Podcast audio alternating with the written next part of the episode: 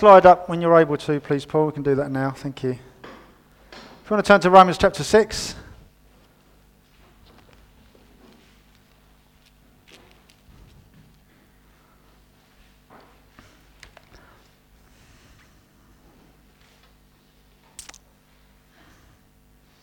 So here we are, part 14 of our Roman series. We called it the King's Revolution. Quick reminder is because um, the, the weekend when Jesus died and rose again, from that moment, the revolution that had been promised had arrived and the revolution had begun. And 2,000 years later, we are part of that ongoing revolution of humanity finally being brought into full life, unhindered by sin before God to be his family, to be his adopted children, and so on and so forth. We're part of a revolution on this planet that so many people are yet to see, comprehend, and hopefully buy into as well.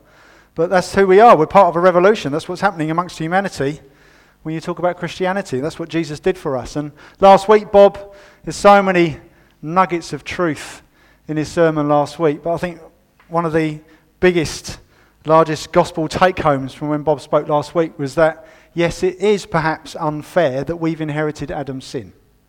We can com- discuss that at length another time. While that may well be unfair, what's even more unfair is that we have received Jesus' mercy and grace and forgiveness and cleansing that we do not, do not deserve. He gives it to us. What a take home. What something to treasure and something to live in the light of. But therefore, if none of our is a question that Paul will start answering in this passage, if none of our good deeds make a whiff of difference to our salvation, then why bother at all? It's a question that may occur to many of us in the room, or certainly has occurred to many people in the, in the past, and certainly has occurred to many people in Rome, and why Paul's pointing this question out to them. Why don't we just do what we want, when we want, how we want? If we're going to get to heaven anyway, where Jesus is now, let's make merry and enjoy heaven when we get there. Well, as much as we can see on paper, that makes an obvious question, is actually a very naive, immature grasp of what the gospel really means. The good news of Jesus is a releasing and freeing truth and not a binding one. It is. However, it does involve a cost. We don't like the word cost, particularly today in our modern Western world. We like ease, we like comfort, we don't like cost. But cost can be a good thing. There is such a thing as a good cost. As individuals, we value our freedom, don't we? And actually, half the time we forget that we have far more freedom than many other people on this planet, even right now. There's more slaves on this planet now than there ever were in the, in the history of official slave trade. It's horrendous. That's just one example of lack of freedom. There's many others as well abuse in the home and so on. But we value freedom, don't we? We like to be flexible regarding our time. We don't like constraints by employers or other people. We like to be free to do what we want when we want. We like that freedom of time to be freer to do things. We look forward to retirement when we're freer to do more, although people argue they end up doing a lot more. but we like the idea of being free, don't we? We like the idea of of um, having our own living space. It's my living space. I'm free to have it as tidy as I like or as messy as I like. We like having our own stuff. We like the freedom. This is mine. It's not yours. This is mine. And I like it this way, and I like it looking like that, and I like it over there. We like freedom to turn our music up as loud as we like, or we like the freedom to sit in silence, depending on who you are. We like this kind of freedom, don't we? However, no young couple who are in love goes into marriage thinking about all the things they're giving up for it. They're giving up less time for others in lieu of spending time with your spouse. They're giving up, uh, having, they're giving up the fact that they now have to consider another person in major decision making rather than just doing what they want when they want. They have to consider uh, sharing bathrooms and bedroom floors, etc. There's, there's, there's something you've given up. That wasn't a dig, my darling. Just an example. Just a general example. No, they're not, they're not counting that as a cost. While some might think so, they're going, no, because what I get out of this is intimacy and adventure and togetherness and, and exclusive enjoyment, the two of us, that no one else will ever experience on this planet. What we have together is unique. There is a cost. You do lose more time with your friends. You do lose this and that, but there's something greater in return. It's a good cost, isn't it? It's a good cost. And Christianity, in the same way, the caricature of Christianity these days is about what you don't get to do anymore. That's not Christianity. It's less about what you don't get to do, it's far more about what you do get to do. You do get to live life to the fullest in a way you never could outside of this remarkable relationship with our Maker. That's what Christianity is. No one else on this planet, unless they're saved, gets that. That's what we get in return. But the problem is, we Christians, we still don't find it very easy, do we? We still struggle. And we, still do, we do still count the cost. And we still, still do wish we could do other things. And sometimes we do do other things. So Paul here is being very honest, and he takes us into a long section in chapter 6 and into chapter 7 where he, he's talking about vanquishing sin in our lives. If Jesus has saved us, this remarkable act of grace, there's still a fight. We still have to fight the world, the flesh, and the devil. There's still sin in our lives we have to fight. But how to do it is based on what Jesus has done. And he's going to take us through three pictures. We're going to look at the first one today about what it means to be dead, about death. So let's just, chapter 6 from verse 1, and we'll go up to uh, verse 14. Let's just read this together. What shall we say then? If Jesus has done this amazing thing, what shall we say then? He asks the question Are we to continue in sin that grace may abound? By no means, he says. By no means. Do you not know that all of us who have been baptized into Christ Jesus were baptized into his death?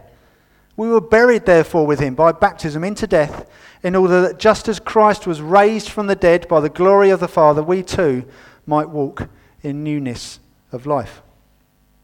For if we have been united with him in a death like his, we shall certainly be united with him in a resurrection like his. There it is. Look what we do get. We know that our old self was crucified with him in order that the body of sin might be brought to nothing, so that we'd no longer be enslaved to sin. For one who has died has been set free from sin. Now, if we have died with Christ, we believe that we will also live with him.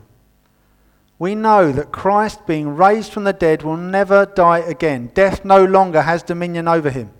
For the death he died, he died to sin once for all, but the life he lives, he lives to God. So you also must consider yourselves dead to sin and alive to God in Christ Jesus.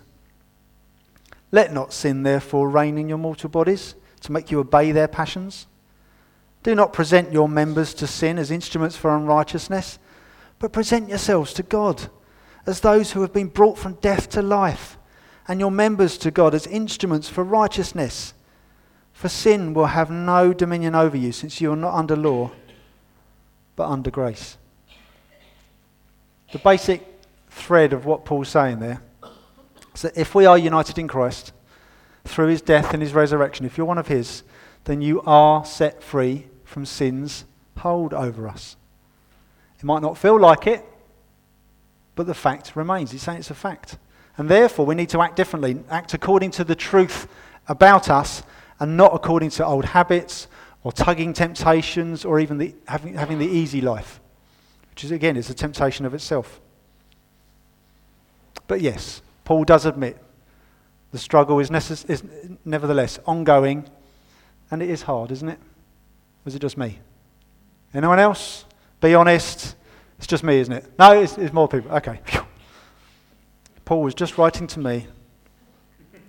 Praise the Lord, he wasn't. He's writing to all of us. We all find it hard. The gospel is not about I must try harder, because that's normally our first port of call. I'm not trying hard enough to resist sin. I'm not trying hard enough to be disciplined. I'm not trying hard enough to be accountable. I'm not trying hard X, Y, Z. That's not what the gospel is, actually.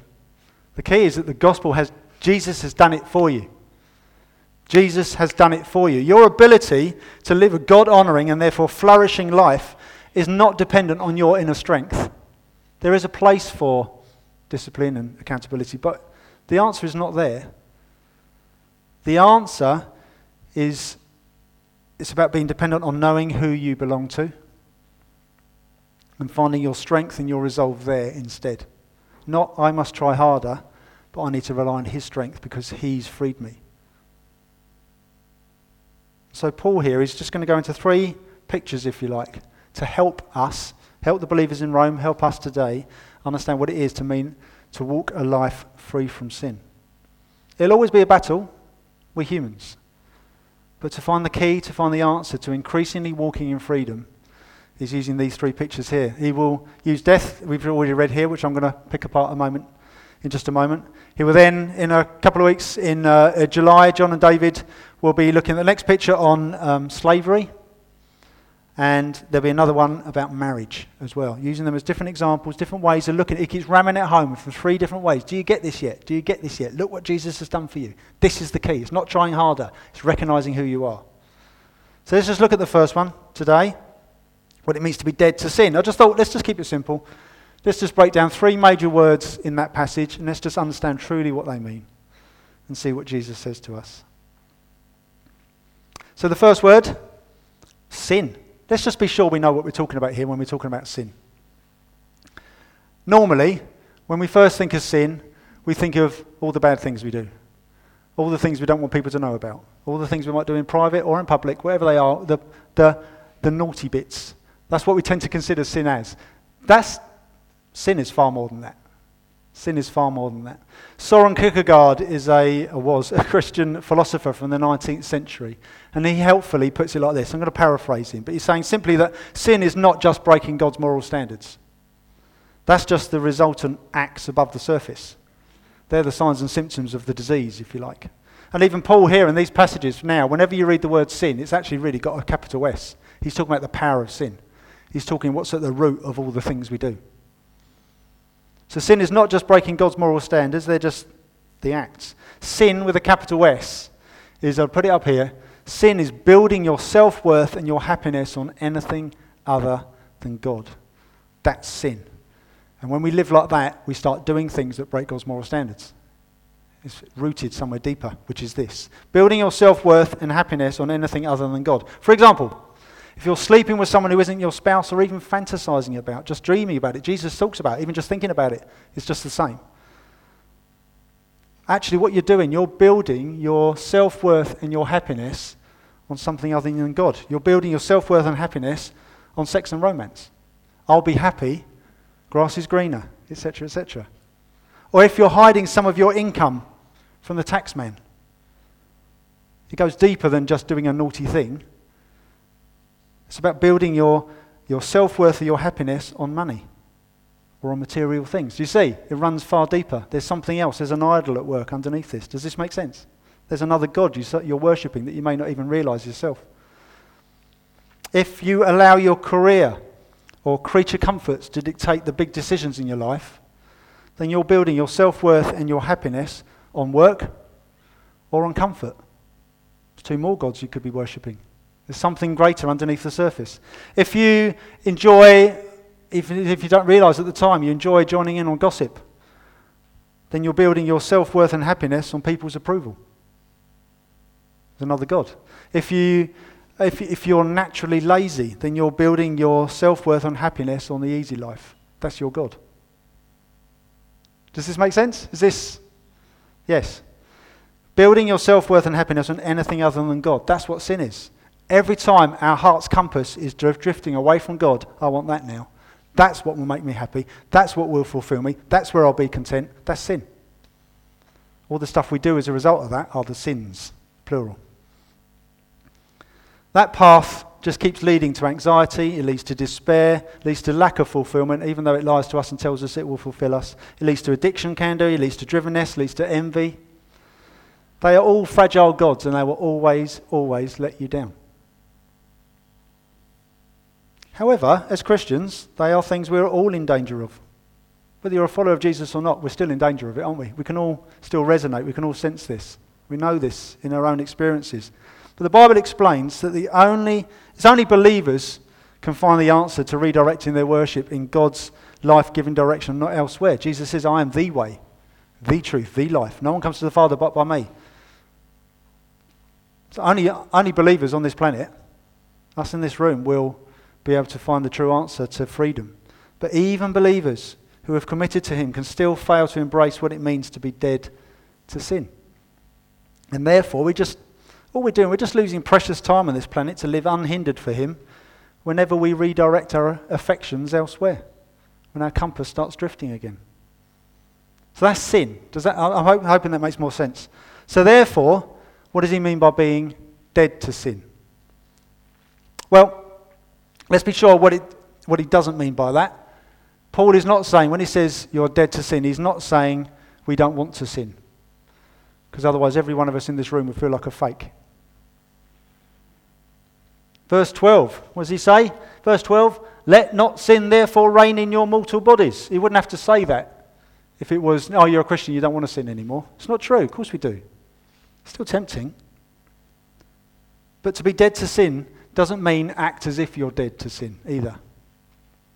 This is a categorical statement. He's saying you are dead to sin. You exist in a separate realm now. You have been separated. Don't allow it any power. You can allow it power to whisper in your ear and you start listening to it again. But it only has as much power as you allow it. Actually, you have been separated from its influence. So why listen to its whispers? It's because it's teasing and it's nice, isn't it? But he's saying you are dead to sin. You have been separated. The answer is not in waiting until you feel like resisting temptation. When I'm holy enough, when I'm strong enough, when I'm mature enough. You never will be, really. It's about hearing what God tells you about you and acting on it. That's what belief is. Belief is hearing the truth that God says about you. You're dead to sin. You're mine now. And then acting on it. That's belief. If you want to know which bits of the Bible you believe in, look at the bits you do and the bits you don't. Just saying. I have to ask myself that question. Do I really believe about healing? Because I don't lay hands on many people. It's a good question to ask ourselves, isn't it? Belief is actually acting on the truth. And the truth here is you are dead to sin. Now it's time to act. Just to ram it home, verse 7, what does he say? For one who has died has been set free from sin. Categorical statement. And then verse 14, for sin will have no dominion over you. Since you're not under law anymore, you're under grace. You're His now. Sin will have no dominion over you. The Bible explains that the very moment we recognize Jesus as our great champion who entered our darkness, who stood in our place, who carried our dirt, who received the judgment that we deserve. The moment we give our lives over to Him is the very moment our old self dies and our new self is born. That's what it means to be born again. That's what Jesus was explaining to Nicodemus. You need to be born of the Spirit. It's a new, you're a new person. It's not just a fresh start. He's not just wiping the slate clean. You are now someone else. Even if you're in the same lump of walking flesh that looks the same in the mirror, and in many ways often feel the same, he's saying, actually, you now have a new divine DNA. You are someone else. You're a new creation. But there is, of course, this conflict that will remain in this life, these echoes of our previous life, if you like. They continue to bounce around in our heads and hearts. This will make you happy. Go and do that. That's fun. No one will know. There's just these little echoes around our heads. But The fact remains you are someone else and you belong to someone else now. Just an example. Let me tell you a story from World War II a group of people, and there was a tussle of powers over who they belonged to. I don't know if anyone here has heard of Necdet Kent. Funny name, Necdet Kent. He was a Turkish diplomat in the 40s. And he was, uh, he was posted to Marseille in occupied France in 1941. And he, he, did, he did lots. He was signing many people over there to Turkish citizenship to, to help free them from occupied France and things like that. But one particular incident is absolutely remarkable. In 1943, he'd been a diplomat in Marseille for a couple of years. He heard about 80 Turkish Jews. They had been herded onto a train that was heading to concentration camps in Germany, therefore, likely, almost certain death. So, what did he do? He marched down to the station. And he remembers this one of the things when he, he reading his biography, he, he remembers a sign. They were heard, 80 Jews were herded onto a cattle car. It was just a cattle car. Someone had to be piled on top of each other to make them fit. And he saw, it makes me cry, he saw the sign that said, This wagon may be loaded with 20 heads of cattle and 500 kilos of grass. That's how they were treated, just like cattle. So he approached the Gestapo commander on the platform and demanded their release. He was arguing their Turkish citizenship, which was neutral in World War II. He said they're Turkish, they should not be on that train. He was refused on the grounds of their Jewish lineage. The Gestapo were like, don't care if they're Turkish, they're Jews. They're ours. We do what we want with them. It's like, no, they're Turkish. They don't belong to you. This tussle started happening. He was refused. So what did he do next? He got on the train. He climbed on board with them. He said to me, he had his colleague with him. He said, come on, we're both going. Climbed on the train with them. The train started to move. And the train pulled out of the station. The train headed, headed up the railway line. And he winningly stood in their darkness with them. The next station, the train stopped. And officers boarded it. And they apologized for letting the train leave with him on board. He replied, the mistake was not in letting the train leave with him on board. The mistake was letting the train leave with those 80 Jews on board. He said, They do not belong under your power. They are no longer yours, they belong to someone else. Ultimately, at that station, the Gestapo backed down. Praise God. Powerless they were, and they released a lot of them. Praise God. Necdet, he saved them on grounds of who actually had power over them. As Jews, they were headed to death. But as Turks, their champion stepped into their darkness. He shouted down the enemy on the grounds of who they actually belonged to. Sound familiar? It's exactly what Jesus has done for us. He stepped into our train, if you like, that has a deadly destination.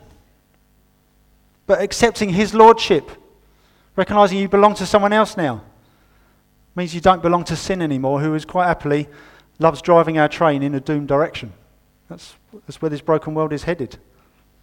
But accepting Jesus' power to shout down the Gestapo of sin and the devil means we are not as doomed as we feel when we're caught up in old habits or addictions or wherever, going to old places, familiar places.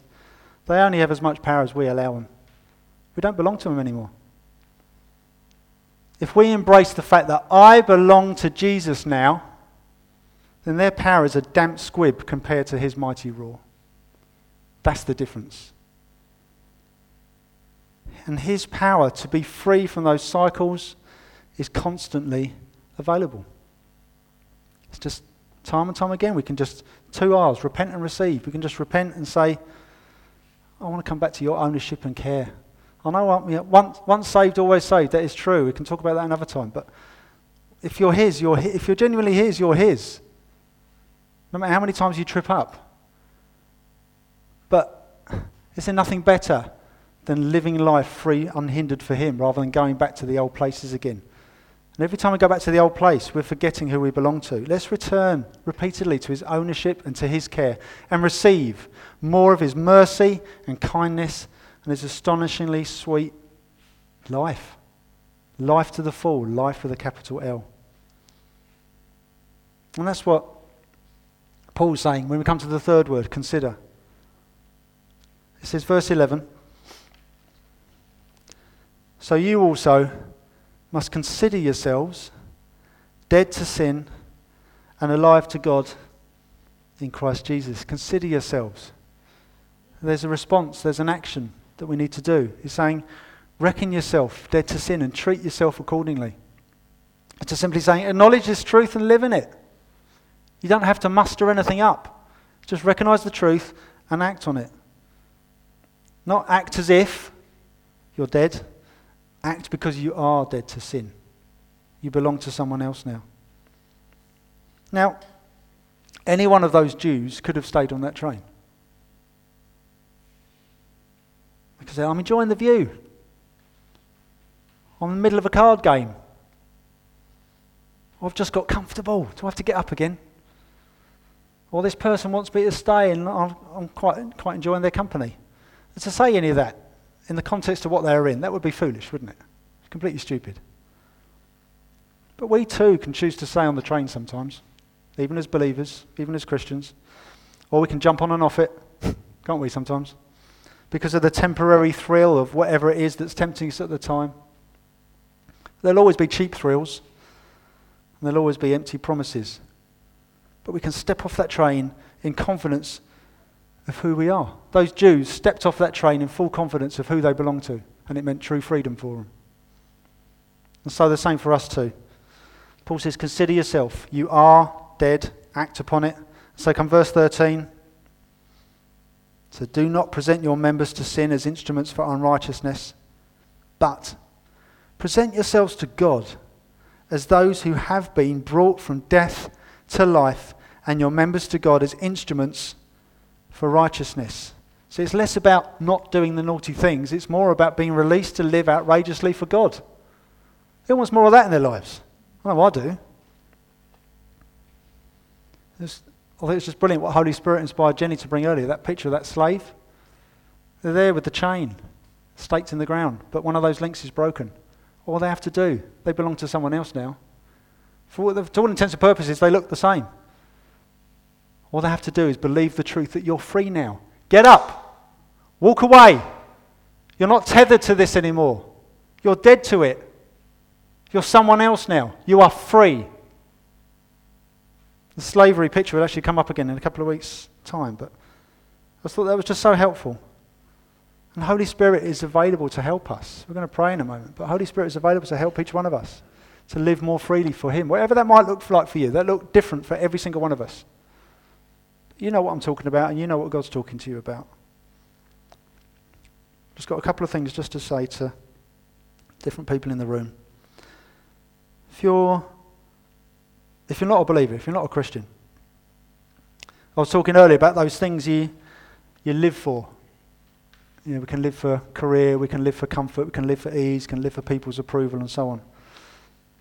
There's a really helpful quote from C.S. Lewis that talks about a deeper desire underneath that that we as humans need to learn to respond to in the first place. He says here, this is from his Mere Christianity book. He says, Creatures are not born with desires unless satisfaction for those desires exists. A baby feels hunger. Well, there is such a thing as food. A duckling wants to swim. Well, there is such a thing as water. Men feel sexual desire. Well, and women. Well, there is such a thing as sex. If I find in myself a desire which no experience in this world can satisfy, the most probable explanation is that I was made for another world. If none of my earthly pleasures satisfy it, probably earthly pleasures were never meant to satisfy it, only to arouse it, to suggest the real thing. If you're recognizing that whatever you do in this life never fully satisfies you, there's always something missing, then maybe that's telling you something greater about His truth, His reality, His existence, His availability. But nothing you can do can fix your problem. You can't rescue yourself. You need help, and that's who Jesus is. Saturday before last, Jenny and I got locked in our bedroom. we did. The handle wasn't working. We had dressing gowns on. If you need to picture us, we had dressing gowns on. It's okay, if that helps. The handle wasn't working. The, the, the bolt latch, the spring had gone in, inside the, the tubular bolt. And whatever you did with the handle, nothing was happening. So I was calling Amy and was trying to use the credit card trick like they always do in the movies. Didn't work. Nearly ruined my iTunes voucher card. So I passed it to Amy through the slot. She's trying. It's not, it's not working, Daddy. It's not working, Daddy. We needed a rescuer with the right means to let us out. So we phoned Jenny's dad. And Ray came rushing round with his screwdrivers. So I, I even I, I didn't have any screwdrivers in the bedroom, as you do. So I couldn't do that. So otherwise, I'd have tried to do it myself. I didn't have the means. I was even I ruined some plectrums trying to, trying to undo the screws. So phone Ray. He comes around with his screwdriver, unscrews the handle on the other side, gets to the latch, pop out we done, out we go. And I pop to B and Q and get a replacement bit, easy, easy as anything. But we needed a rescuer. We could not get ourselves out of that problem. It's the same as humans. We cannot fix it ourselves. We need a rescuer to come and get us. The Jews were stuck on that train. They needed Necdet Kent to come and free them from that doom. As human beings, we are stuck in brokenness, and nothing we do will fulfill us, nothing we do will fix the problem. We just keep spiraling. That's humanity's story.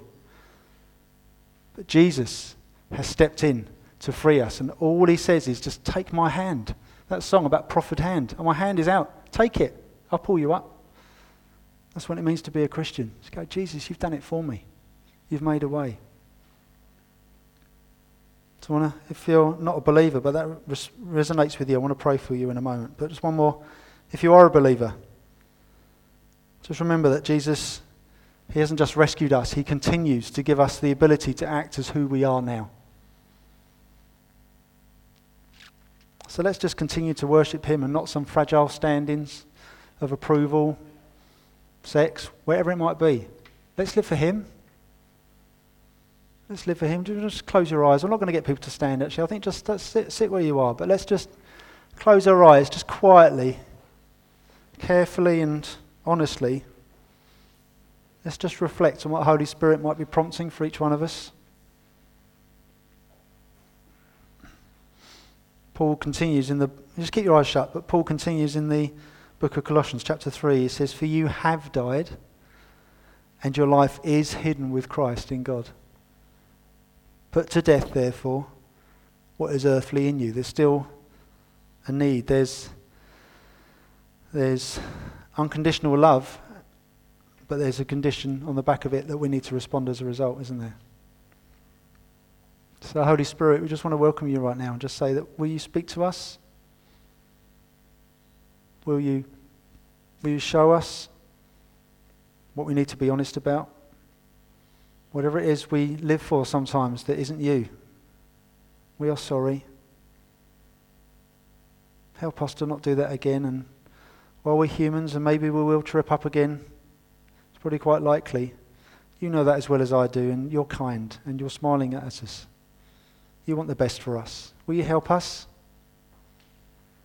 Will you help us to resist temptation? Your word promises you'll, you'll never allow us to bear more temptation than we can bear.